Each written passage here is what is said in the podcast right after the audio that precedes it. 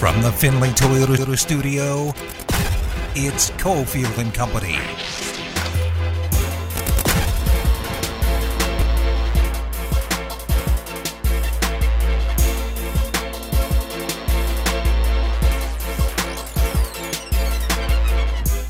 All right, here we go. Tuesday, Cofield and Company. Willie Ramirez is here. He is the company. It's Hockey Day in Las Vegas. We're live in the Finley Toyota Studios. Or check that. Ari is here. Willie will be heading down to the Fortress in just a little bit, but the uh, the Peg is in town. So we'll see if VGK can get off to a good start in this series. Wasn't so easy last night for some other favorites. We'll get to that as the hour moves along. A lot of hockey today. Daren Millard will join us later this hour. So what's up, Willie? Looking dapper? just uh, gearing up for a start of a postseason that I. Long playoff run? Well, it hasn't been haven't been to the postseason in, in two years. Yes, you know, I mean, it's just- the drought. It's, it's crazy. It's I mean, been tough. Finally getting back to it. It's been tough. You feel like Jack Eichel, huh? Yes, yes. Who's never played in the Well. I've been to the or, po- I've uh, been to more postseasons than Jack Eichel. So Or should we act like we're Sacramento when it comes I've been to a? Stanley Cup final. Yeah, it should be good. It should be exciting.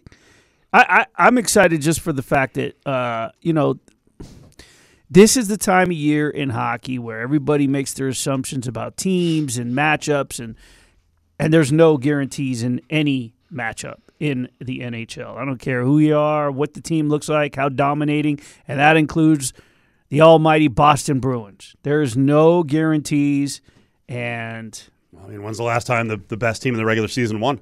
Chicago Blackhawks, I believe 2012, I think it was 14. At 14, least that's what uh, Was 14? Keyshawn was saying this morning. I'll believe him. 14. 12, 14, same thing.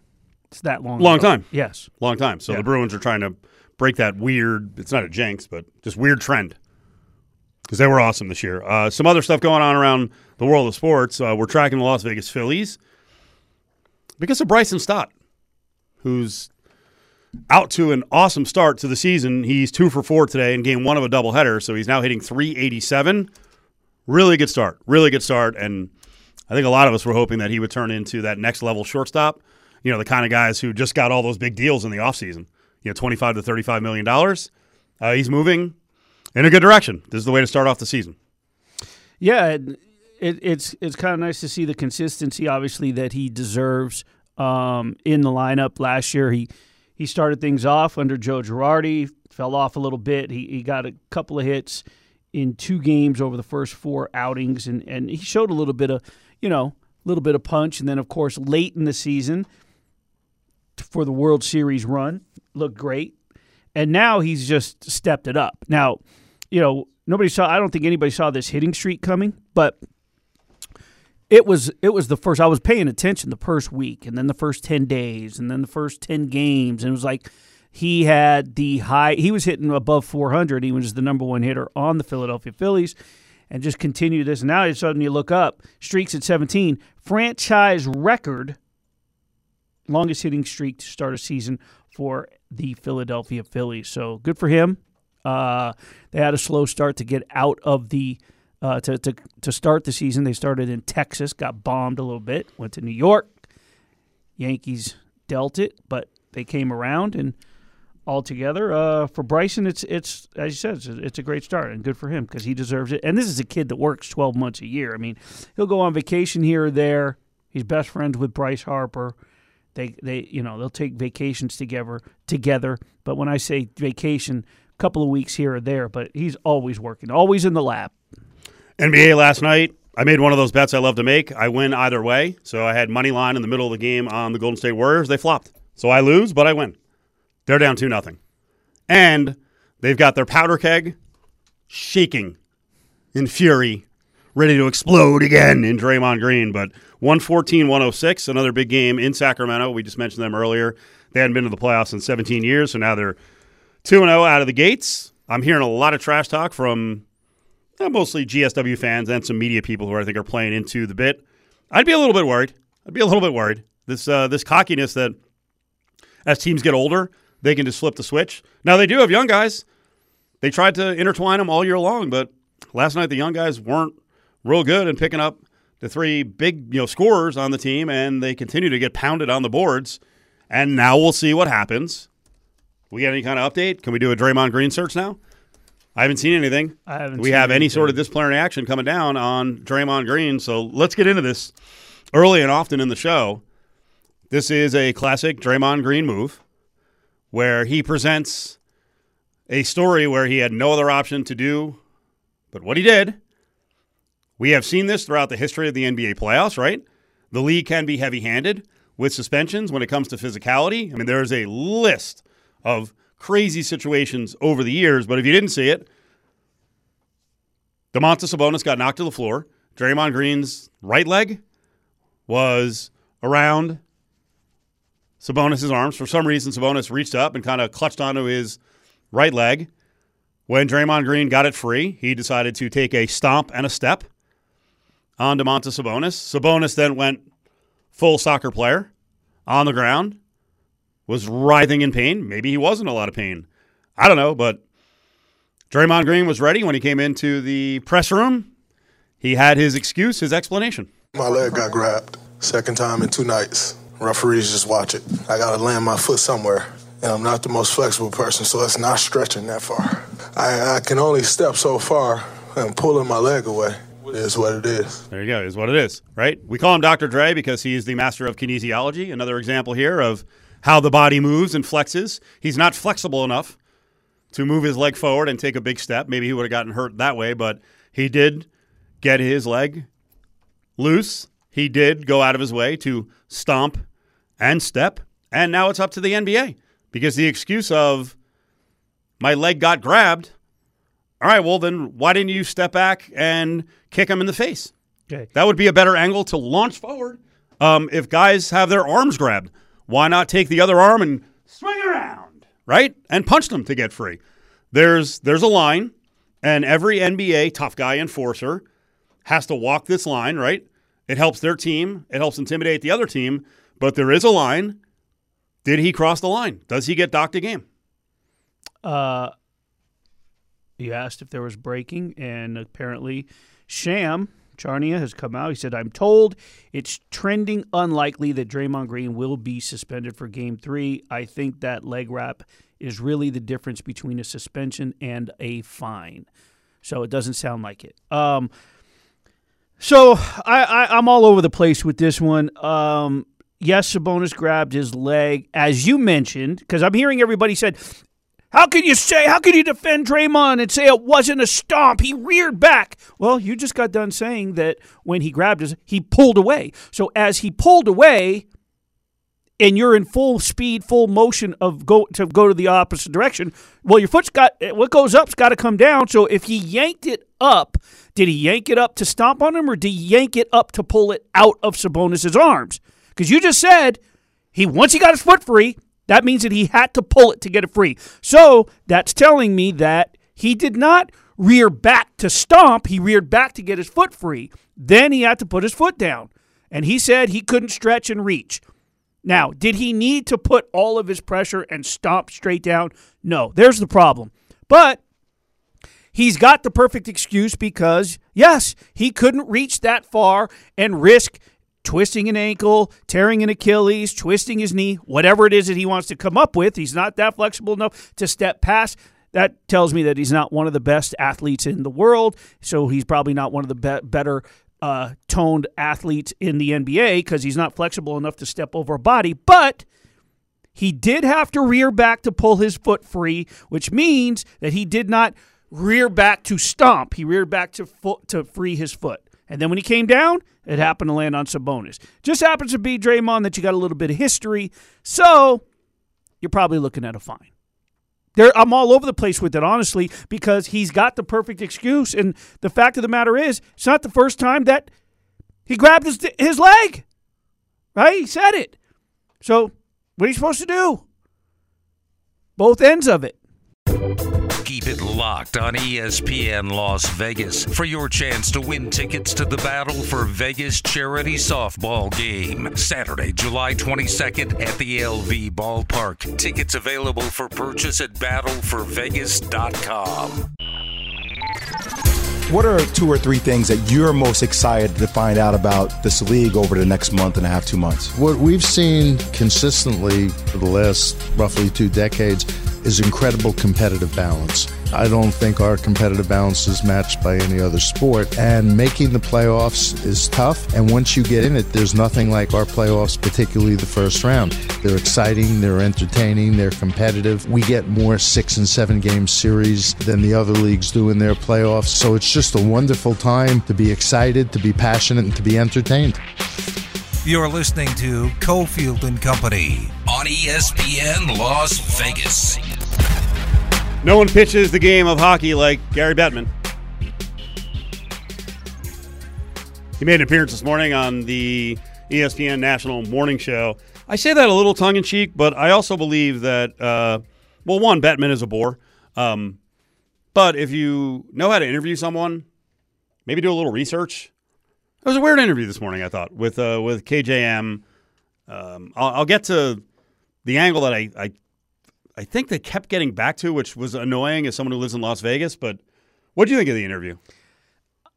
I thought that they were very. Um, I remember last year at this time when Jay Williams was invited, and I, I want to say it was a Rangers game, and it was his first ever game that he'd ever went to, and it was a playoff game, Right. And he was enamored by it. I love that. I love that angle. Okay, but I don't think that he's watched a hockey game since. So it comes across, you're right, especially when you cover a hockey team, you wouldn't some may not know any better, but it definitely comes across like it's it's it's a show where they you know that the, all they talk about is football and basketball. They don't really maybe they touch on baseball now they just started. Max is a you know I think a Yankee fan, but outside of that, Keyshawn's a Dodger fan, so they talk. But they you know, but outside of that, they don't talk hockey, and you could tell it because the questions are very green. Yes, that's I well, mean, the angles were what happens if Boston doesn't win the cup? Then they then they don't win the cup. and I will tell This you isn't this. if Boston had been if Boston was coming in as like a three time champ, you know, it's like a warrior situation, and then Boston gets knocked out in the first round. I, I guess there's something to it. But Bettman said it on the way back. The sport is as much about balance as anything else. That a dozen plus cities going to the playoffs. We saw St. Louis, you know, a few years back, wasn't very good at you know the midpoint of the season and made a run and won the cup. That's what this sport is. There is no dominant team. Uh, they got into good angles, I thought, on dominant players. I cut you off. What were you going to say? I'm looking for right now. I it's funny because they brought up the Bruins, they brought up Connor McDavid, they brought they brought up several. What's funny is the NHL sends over to the media topics in which you could flesh out if you want, or you could use in your in your copy. It it's basically tidbits. It's it's you know. Last time the president, what is the president's cup? What would it mean if Connor McDavid? When's the last time the a player with 150 more points? It almost sounds like they received that, and that's what they reviewed. Ah, that was another thing. The NHL puts it out. They put out every day. They put out the NHL morning skate, which is just a you know it's a it's a morning edition of sort of like a press release for that morning. It, it recaps what took place the night before, and it tells you what took place or what's what's coming up for tonight. But there was one where it was just getting you ready. It was it was sort of like a primer getting you ready for the Stanley Cup playoffs. And it sounded like that's what they reviewed because a lot of the topics were in that primer. And what ESPN has been doing with us has been all part of that. The changeover two years ago has been phenomenal. Uh, and what's interesting is you and TNT have been scheduling more Canadian teams than we've ever had in the past because it's about the hockey nationally, not necessarily about the team, which goes to the Connor McDavid point. He's being seen more than perhaps he has in prior years your programming people have recognized the importance of showing great hockey more than which particular market for a national broadcast you're putting on. There you go. That's important, right? Stop worrying about markets. Show players. The NBA worries about players. Yeah. It doesn't always worry about markets. You know, the uh, honestly, the Knicks are on way too much, but the NBA is about the players. And now you can see the players while they're playing, and they've been marketed more as personalities. And you got, you know, you, you have guys talking a lot of trash. You can do the same thing in hockey, but yet his whole point about getting more Canadian teams on, that's a good thing. But I'm telling you, the vibe in the interview, I'm I'm guessing as all three were sitting there, the hosts are like, "Oh, we are putting more Canadian teams on." Okay, well that's that's that's news to us. But Max gets he gets so stuck. And remember, Max Kellerman's also the guy who said hockey has like forty thousand fans in each market. and beyond that, no one cares. So to to kind of have a believable hockey conversation with him in it is a bit difficult, and they were they're so stuck on whatever's going on locally in New York, and mm. New York has been a decent hockey town of late. It's got rich history. Yeah. I mean, the Rangers a little bit. The Islanders certainly have rich history going back to the days when we were kids, and the Devils have had a good and had a good run. Yeah. But it's not like that's not the center of the earth for hockey. So yes, we understand that the Devils and the Rangers playing. That's cool. You know, the fact that the Isles are in a series against Carolina, cool. The sport doesn't live and die by what goes on in Philly and Boston and New York. Right. And what needed to be brought up, maybe from Keyshawn, was the fact that the LA Kings are back in the playoffs because they, and then of course they opened up with a big win last night. The Seattle Kraken are a storyline. So, um, to your point about markets, not just players, it's important for the NHL as opposed to the NBA, Major League Baseball, NFL in showing just regional or whatever, because they're still introducing it to their audience. And let's let's be real, it's still number four of the big four, right? It's I mean, it, it has an enclosed audience among hockey, but all sports fans, if you, you ask them to list what they want to watch in, in the top four or add in WNBA, now that it's and it's been thrust into the major pro sports spotlight the the individual fan base is going to rank them among their own, but a sports fan is still going to put the NHL probably fourth. So it is important to put the players. It's important for both because they need to understand who the superstars are, but they also need to understand the storylines. Like tonight's game, Seattle at Colorado is an important game because it's the defending champions and Colorado's former goaltender Philipp Grubauer should probably be in net for the Kraken. The underdog has cu- has won the last four meetings, and the Kraken are play- have won their last four against Central Division foes. So I mean, in, in our it's a fantastic in storyline all around. Part, uh, part of the world, sorry to cut you off. In our part of the world, the Rangers and Devils means almost nothing. It No, means it means a, it means a little. I hold disagree. on. I disagree. All right, go ahead. I disagree because I was trying to illustrate a bigger point. Okay, go. about Illustrate. regionally. I understand it means something here because Gallant and because of Reaves. no. Go ahead. Reaves isn't on the Rangers anymore. What I was going to say is on this side of the world with the hockey, we love the we love all the storylines. On that side, they don't appreciate the Western Conference. This side, we appreciate the West and the East. I disagree. Follow the guys on Twitter at Steve Cofield and at Willie G. Ramirez or tweet the show at Cofield and Co. Timey music, not that old. I think uh, the Vast Sound Crew just ID'd this as 70s music. 70s music? No. No. More 80s and Prince era? Uh, yeah, 1984 when Purple Rain came out. Sung at First Avenue, mid downtown Minneapolis. I believe that's when it was released. 1984. The time. Morris Day. He's still around. Yes, it's coming here. Playing? Stratosphere. Okay. Morris Day and the Time will be at the Strat Theater on July 28th and 29th. So, if You you. I saw it, I'm intrigued, and I saw the ticket prices at $75. It's Vegas, baby. Yeah, well, you, gotta, you gotta pay. I got bottles of wine that are worth more than that. Meaning I could just go buy some wine. We can, we can work on a freebie for you. You deserve it. Yeah. How was the hockey crowd yesterday for uh, Twin Peaks? lively crowd uh, progressively grew as the watch party uh, got toward the uh, toward the end of our shift there but always a good time in twin peaks. Uh, they were lively. All the games were on. Of course it was a mixed crowd so you were so they they actually there were people asking for nba and nhl but it was kind of cool. Saw some of the ladies. They asked about you. They asked about when you know when's the show coming back out here? I said, well we'll see you in football season. I'm glad they asked about me. I figured I left a really good impression. i won't ask you i won't explain how they just you know. Yeah. Only complimentary. yeah. So you mentioned a couple minutes ago about people uh, uh, with the uh, Big Four sports, right? Mhm. You mentioned WNBA. Mhm. How close is it to the NHL? And how do you think NHL fans would react that you brought that up? that you brought WNBA into the mix? Uh, well, first of all, I don't care how the NHL fans react to it um, because it's it's it's part of the national sports fabric now, whether you like it or not. And it doesn't matter. I don't want to hear about ratings. I don't care about viewership. I don't care about spectators because the bigger the arena, and there are some arenas that sell out, they, they get they get uh, five figures in, in there, you know, 10, 12,000, whatever. So the fact of the matter is, it belongs in the conversation regardless. It belongs in a convo as a I top, don't as think- I don't a think it's top four. as a top ten sport, but the the ratings aren't the only thing because the numbers are getting better and better on TV for the big games and for the playoffs.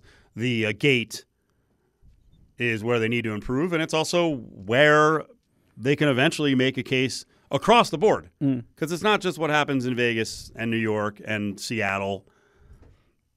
It has to happen across the league. The sport has to be better attended, and then you can make the case to the WNBA bosses and more importantly the NBA folks that hey, we deserve more money. Look at our gates. Now we're now we're competitive. Well, when you have owners like Mark Davis that build first class facilities, which we've yet to be able to see, Yeah. and apparently you're not allowed to pull out a phone if you go tour it. Is that right? Yes. Um, Wait, you haven't seen it yet? no, no, Is it not done? it's done. Hmm. Yeah, it's done.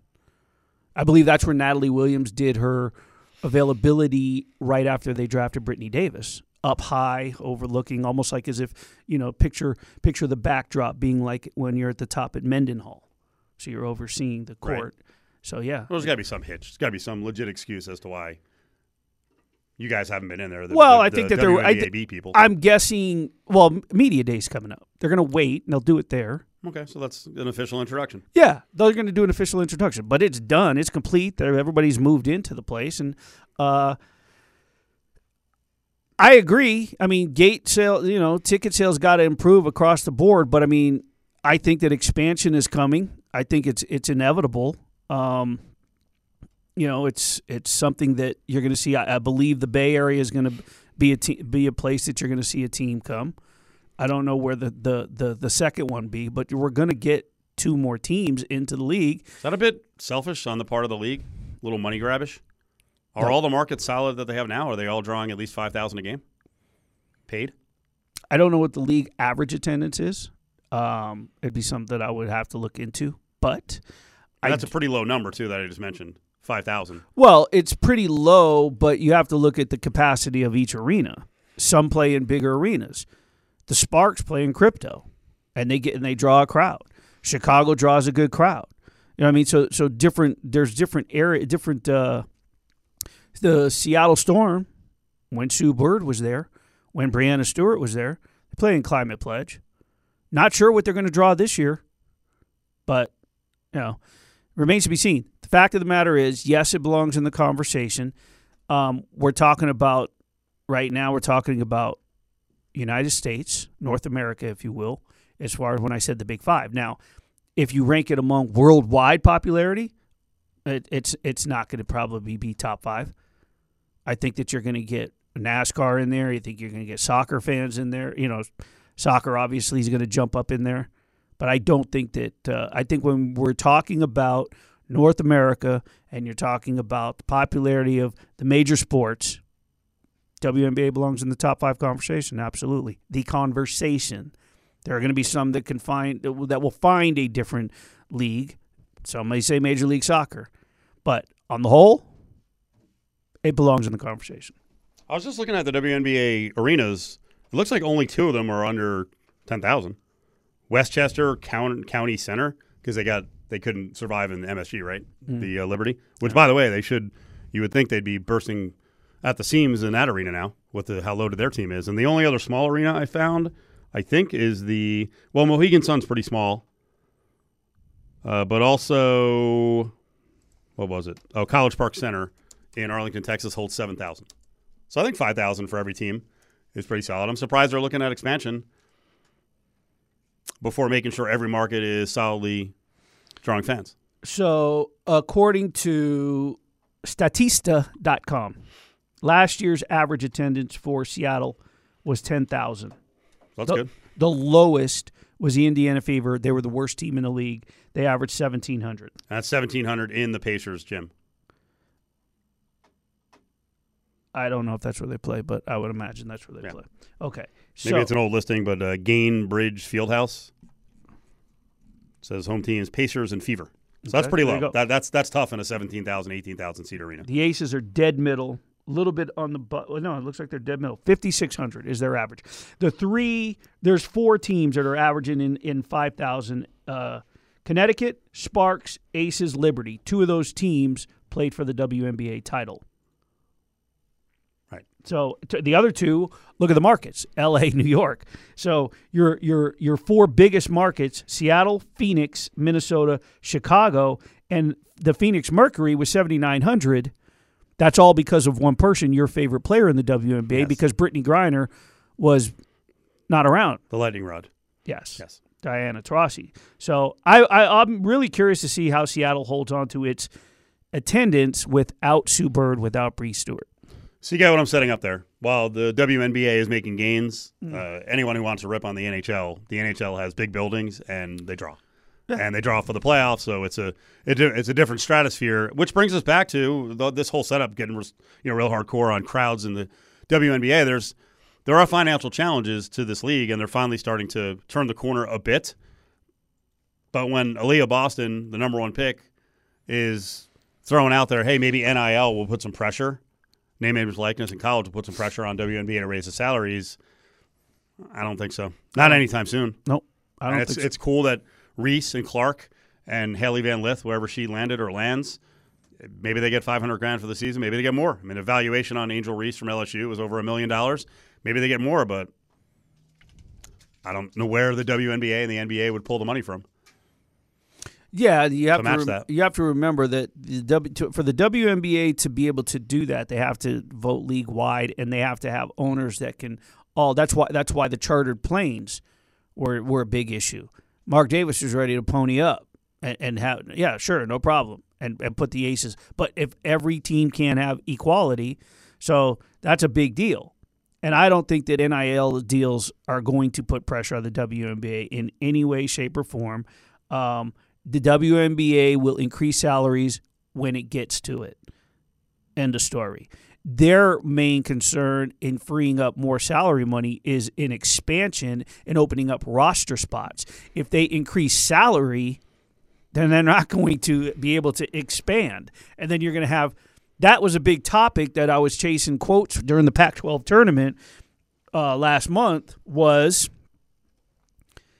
has NIL and the lack of roster availability spots, not to mention the fact how hard it is to make a, a WNBA roster, how you know d- how easy is it for you to decide to stay in, stay or stay back, and uh, Chris Osborne from UCLA, she was like, I had I've had this conversation multiple times with Cori, coach at uh, UCLA, and she said, no, we've talked about this time and time again, and that's why I came back is because I could do better here in college and wait it out. This is one of those stories where the headline doesn't match the quote. Uh, TMZ Sports, which they're, they're pretty good. Aaliyah Boston NIL deals could lead to a bigger payday for WNBA players.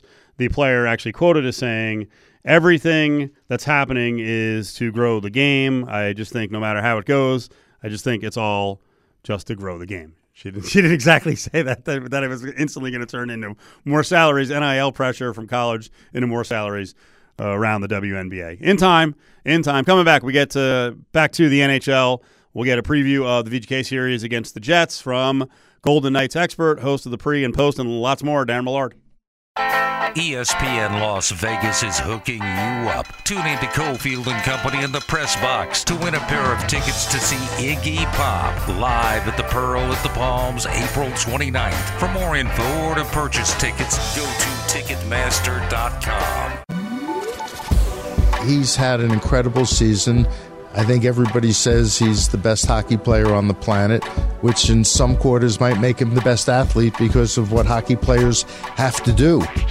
You're listening to Cofield and Company. On ESPN Las Vegas.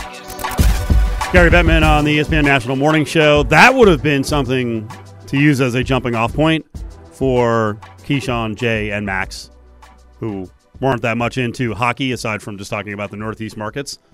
So why don't we do it with Daren Millard? You sent it over. Mm. You wanted to jump on this. Mm. Bettman slips it in there about athleticism. Mm. Daren, Connor McDavid, the best athlete in the world. Well, it's so hard to evaluate. Like athlete, he, he is on blades. He's on razor blades. So that takes an, an extra level of coordination that uh, that maybe goes above sneakers or cleats uh, along along that line. So there's there's that element, the speed of the game. It's it's faster than than any of the other sports. Uh, it's as physical uh, as football. Uh, when you factor it all in, there's a certain level of reasoning where you could say hockey players are the best all around athletes compared to the uh, other three major sports. But I don't want to be the guy that, that that ticks everybody off. I'd rather be the person that gets under your skin. The problem is that when you say athlete, we have to expand it past. And as you just brought up, the other three major sports, we just had this conversation about 20 minutes ago. So you're talking NFL, NBA, and MLB. The problem is, is there are pro athletes that get in a ring and fight for 12 rounds. And years ago, when we were all young, they went 15 rounds. There are wrestlers that put their body through tremendous trauma just for three uh, three rounds. So there there are a lot of different aspects when they to throw that word athlete. Um, and I get it. He's promo. He's he's obviously hyping up his sport. He loves his sport. He's you know the best commercial for his sport, no matter where he speaks. And Bettman said, you know, so I think I think Connor McDavid finally has surpassed in the last what two years, uh, Daren surpassed Sid Crosby as the as the greatest hockey player on the planet. Um, I just don't know if it's fair, as you said. It's not fair to say he's not, but it's also not fair to say he is because that phrase athlete really encompasses so many different sports. Okay, I'll take it another step further, and uh, and Cofield didn't bite at all about me poking the bear. Uh, he just like stepped back and, and let us slide into the oblivion. Don't think I didn't notice that. Uh, let's select the best player from the four major sports. Put them up there. You you guys g- give me the best player in basketball right now. Be honest. Okay. Okay, uh, who's the best player in, football? The best football player in, the National Football. Giannis in basketball, Pat Mahomes in football. Okay, I would imagine Mike Trout in baseball. all right, and then Connor McDavid. Okay, There, but you're there- still there- but, but your best player from from all four major sports. Major, okay. Who's the best athlete? Like that that I, that I, and I'm going major major sports because you go down a slippery slope when you start including talking wrestling or curling or something along that line. they're athletes. Uh, they're but- those are but- Olympic sports. But but if the four major sports, the best athlete, I have trouble picking between those four that we just threw out because they've all got uh, some some pretty good accolades uh, on their way and their athletic ability. And and but one thing that does jump out is they are fast thinkers. Like they they can react and get things done in a split second. So whether it's uh, football uh, sense in the field, hockey sense that we talk about uh, all the time, a quarterback making good uh, quick plays, uh, the the athletic part of it is great. But boy, they they they have that commonality between them that where where their minds go a million miles an hour and can adjust. If you're going on the four major sports, I'm going to give it to you on the one only one thing that you said. Because you could you there are so many different aspects of fast paced game, basketball and hockey, right? Uh, getting hit while you're trying to play, football and hockey. The one thing that stands out is they're moving on a blade that's about a quarter inch Yeah. thick. And that so so to me, yes, I would say you'd have to put Connor McDavid above everybody at especially with the speed that this dude, you know, perf- has perfected his craft at. I mean, he he's an artist. Let's just And- let's just call it what it is. But again, I'm not using the word athlete. If you're going to use a disclaimer for major sports, fine. But outside of that, Yeah. you cannot disrespect the word athlete by just negating all other athletes. First and foremost, one of the greatest athletes we, we we've seen in our time, Serena Williams. Okay, I want to see Connor McDavid on a tennis court. You see what I'm saying? Not saying Serena, you're- Wi- same thing Serena on blades. I'm just saying you can't just throw the word athlete out there, and uh, you got to put the disclaimer, I guess, for major sports. Boy, you're pissy today, aren't you? You know what's funny about this? It's his topic. Yeah. Like he was all fired up to talk about this. I'm talking I, about. I, it. I actually. I'm I, saying he's not. I- It's this is not- why you can't say it. This is why I want to bring back the TV show, The Superstars, because you Oh, put I everyone together. that Had the battle you of put the everyone network Battle of the stars. Network or the Stars. battle of the network stars. Yeah. Yes. Outstanding. Google Yeah. it, kids. It was, it was awesome. Uh, can I just uh, offer one more? If you're going to talk the four major sports, which I, I do limit it to, uh, because uh, otherwise it just gets too crazy, and, and you'll never actually have an answer to that question. It, it'll be impossible because you open up Olympic sports and, and various other uh, fringe sports, that which with great athletes. The the sport of the four big ones, where the best player in the world has the least amount of impact is hockey. That is, there's no contest there. In football, it's quarterback. Basketball, it runs everything. Baseball, uh, you, you can you can uh, look at Ohtani, like what he can do, uh, and and his influence on on a game. Uh, the other night, he pitched two innings, and then he he was like uh, had two hits as, as a designated hitter. Uh, in hockey, the best player in the world has the least amount of impact uh, and a longer bench. Uh, a lot of times serves you uh, better than than Connor McDavid. Connor Bedard just went out in the first round. He's the best junior hockey player in the world. He's going to be a slam dunk for the first overall pick. Uh, he he couldn't win a seven game series by himself. Connor Millard, AT&T Sportsnet covers uh, VGK all year long. We'll get to the uh, Jet series here in a second. Uh, one reaction from last night: uh, Were you surprised with the Kings? No, they they have an ability to disrupt Edmonton. They did it last year in the playoffs.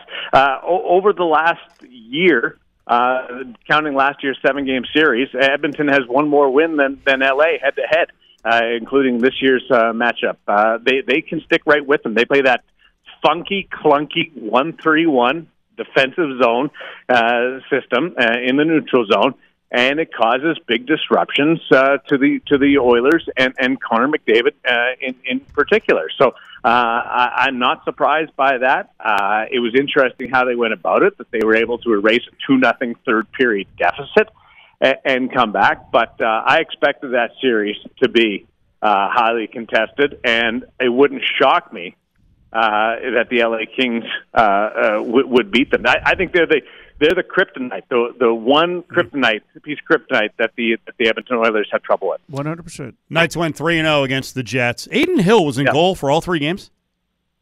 Yeah, and Weird. uh, and Connor Hellebuyck was in goal for two of the losses uh, for the Winnipeg Jets. Uh, you remember David Rittich was uh, was in goal here at the Fortress, uh, and he got lit up in the first period. It was completely one sided. Uh, but uh, but the Hellebuyck was great for one game, and then was average in in his loss. Um, uh, but it was so long ago. Like they they finished up in December, and that was that was before Mark Stone went out. That was before the uh, the Golden Knights hit their flat spot and then uh, regrouped after the NHL uh, All Star game. So I'm not sure how much you can really put into that. Barbashev wasn't here. Uh, uh, there, there's just there's so much water that's uh, that's gone uh, under the bridge since then that uh, it's difficult to uh, really put it into any influence or contextualize. Speaking with Daren Millard, AT&T Sportsnet with the Golden Knights. So, uh, Daren, the Golden Knights closed the season in quite some fashion. Different guys stepping up. They're proving that they can win. Too soon to rush Mark Stone back if they don't necessarily, if they've proven that they don't need him. Not saying so they could use him and he's a boost, but if they don't need him right now, should they continue to hold out or is this a smart move? No, I think it's it's the best time to put him in if you don't need him.